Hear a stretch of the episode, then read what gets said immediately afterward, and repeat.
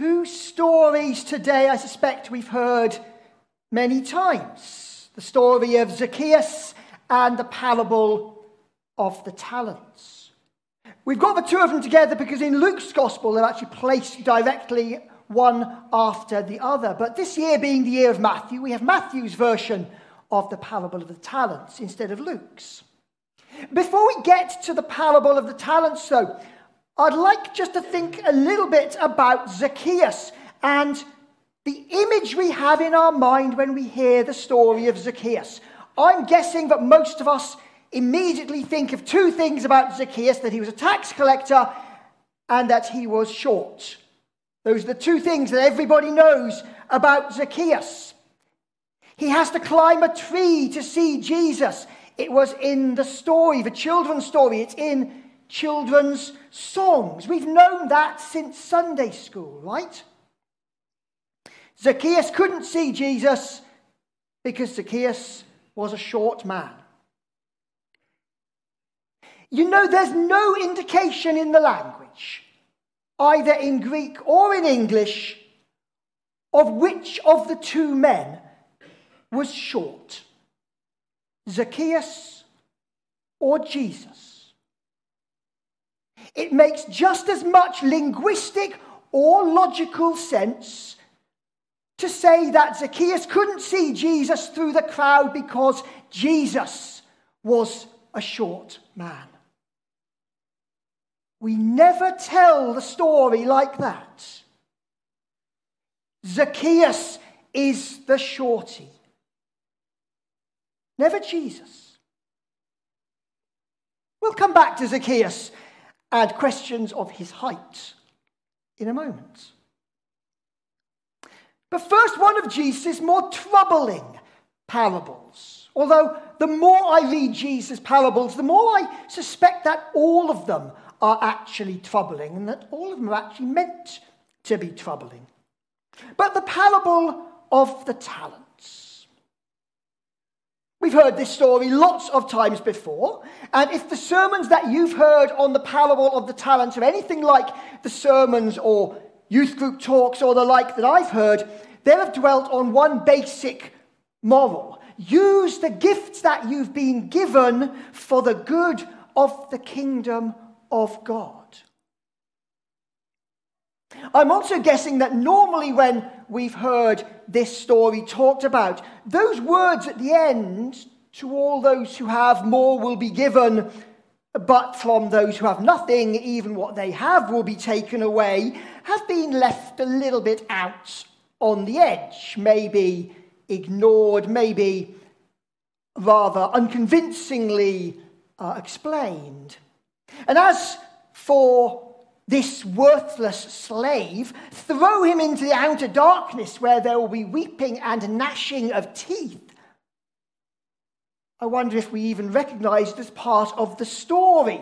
I've certainly never heard a preacher, at least outside of a sort of fire and brimstone tradition, I've never heard a preacher speak on that part of the text. And Matthew doesn't even have the words that Luke ends with. As for those enemies of mine who didn't want me to be king, bring them here and slaughter them in my presence. A troubling parable. We skip over those bits to focus on the section that makes more sense. And I wonder if that might mean we miss something. I wonder if the reason that those words don't seem to fit into the parable is because we've actually got the story completely the wrong way around. Why do we identify the nobleman in the story with God? Why do we place the nobleman in the story on the side, as it were, of the angels? In Luke's account, the nobleman starts by going to a distant country to try to get power for himself, and he ends up publicly slaughtering everyone who will not pay allegiance to him. Both Luke and Matthew record that the nobleman is accused and lives up to the accusation of being a harsh man, taking what he doesn't deposit, reaping what he does not sow. That is, taking the work of another, going to a field where someone else has done the work of preparing the soil and planting the seed and then reaping the benefits for himself. He even tells the servant, "You should have deposited the money with the bank to earn interest." Even though lending to earn interest is explicitly forbidden in the law of Moses, which is particularly telling in Matthew's gospel, for as I've mentioned before, Matthew never portrays Jesus as breaking the Mosaic law. And then this nobleman declares that whoever has nothing, even the little they do have, will be taken away from them. Does that sound like Jesus? Does that sound like the God that Jesus declared? Doesn't it actually sound rather more like a description of the way that the kings and rulers and powerful people of the world actually behave? Those words, "From those who have nothing, even what they have will be taken from them," they actually took me back when I read them to the story of the prophet Nathan and King David. When David had arranged for Uriah to be killed so that David could marry Bathsheba, Uriah's wife. And the prophet Nathan came to David and told him a story, told him of a poor man who had just one possession, a baby kid, and a wealthy man who, when a visitor arrived, didn't want to spend any of his own money on him, so took the kid from the poor man to entertain the guest. David condemns the wealthy man. "As the Lord lives, the man who has done this deserves to die." And Nathan replies, "You are that man." From those who have nothing, even the little they have will be taken away. It sounds more like the rich man in that story to me than it sounds like the God who sends rain on the righteous and the unrighteous. It sounds more like the way that kings of the world operate than the Jesus who proclaims good news to the poor, release to the captives. And it seems to me that this nobleman in Jesus' story, like David, the fault is just that they are behaving like the kings of the world. They are behaving like people who have power always seem to behave, expecting others to generate more wealth for them, taking what they do not sow, taking what isn't theirs from those who have less.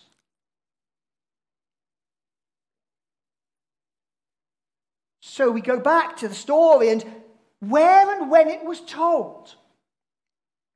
In Luke's account, Jesus tells this story, Luke says, because he was near Jerusalem and they were supposing that the kingdom of God would soon appear.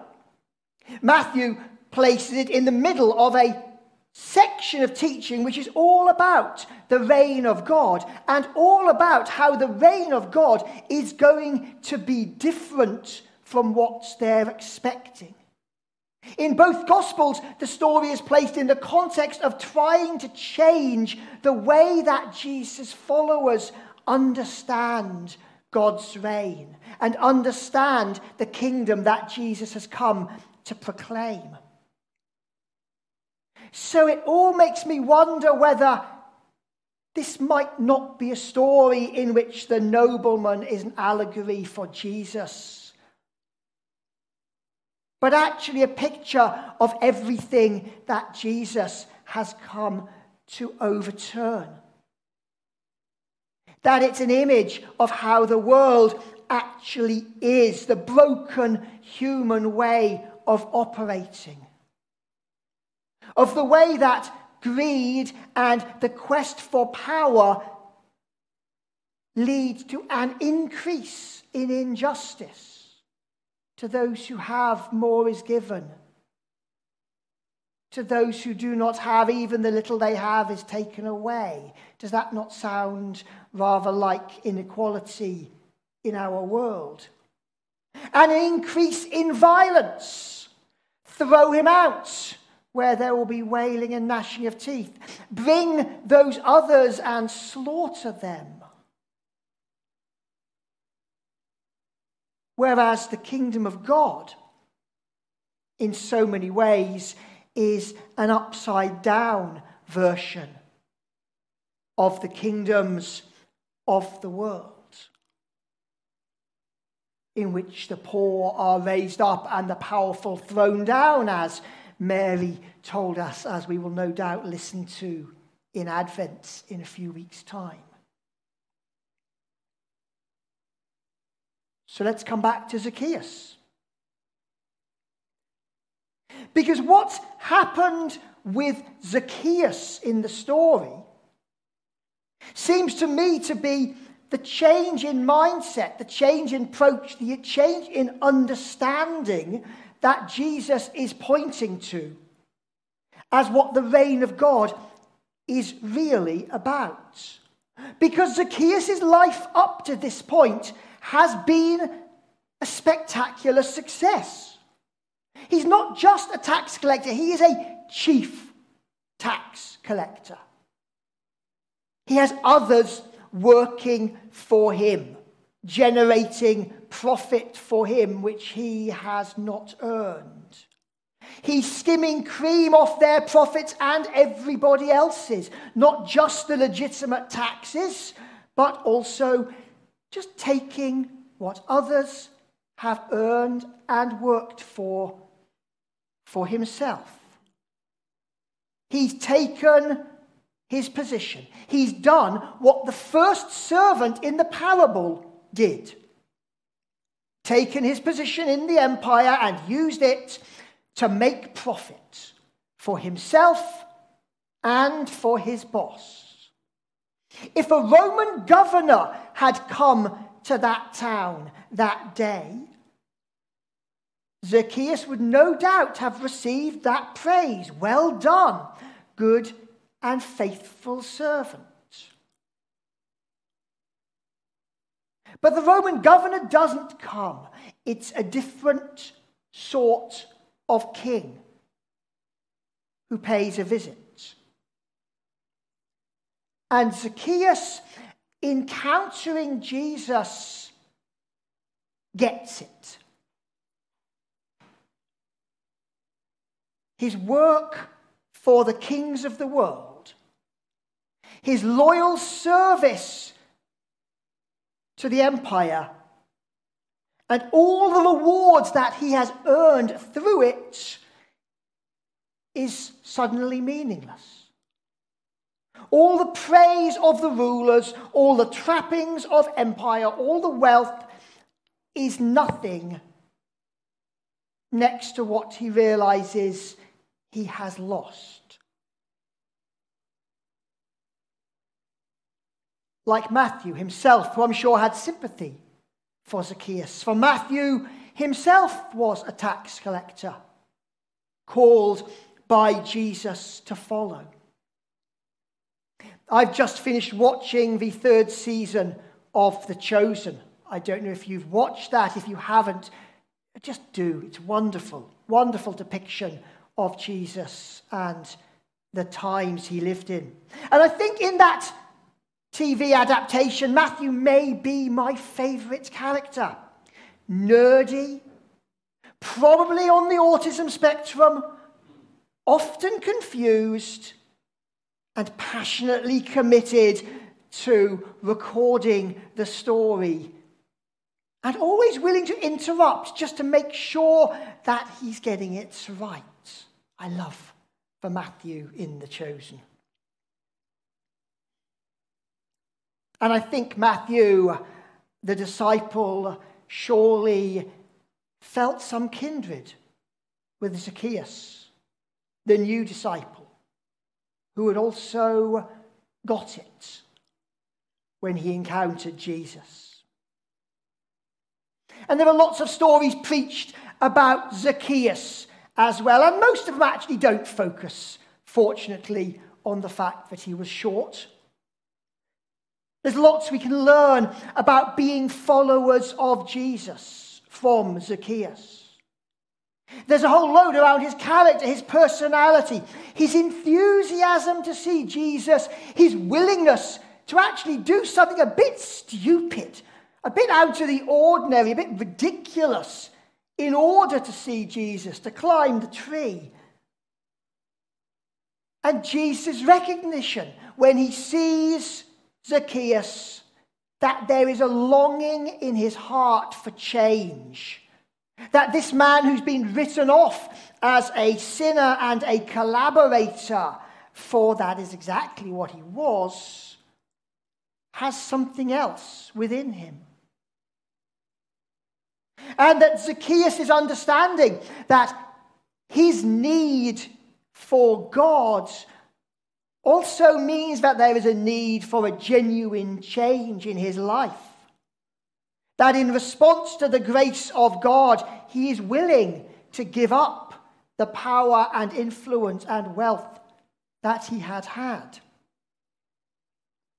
There's something in this story about Jesus' willingness to welcome this outsider, this reject, this person who had been pushed to the outside of society, pushed to the bottom, just as Jesus always welcomed the lepers, the foreigners, the women, the children. That Jesus' welcome of the outsider was not just for those who were outsiders through no fault of their own, but also for outsiders like Zacchaeus, who had done it to themselves, who had gained the world and lost their soul. But for me, the story of Zacchaeus is mostly about what matters, about what is valuable, and about how we in the world make those judgments. And how, on the other hand, the reign of God makes those judgments. About the way that we read the parable of the talents and assume that the person who gets the extra cash at the end is the winner. How we read the story of Zacchaeus and assume that he must be the short man and Jesus the tall one. About the assumptions that we make in the world about winners and losers, about value. And Zacchaeus teaches us about a radical reordering of value in the reign of God. Zacchaeus' story teaches us that value in the economy of God has nothing to do with wealth or status, but is measured by generosity, by faithfulness, by repentance, by justice. Being a disciple of Jesus invites us to always reconsider what it is that we mean by success. Because it's obvious that Jesus' definition is very different to that of the world. And I suspect very often different from that even of the church. So maybe these parables could leave us asking that question. What is success in the reign of God? Amen.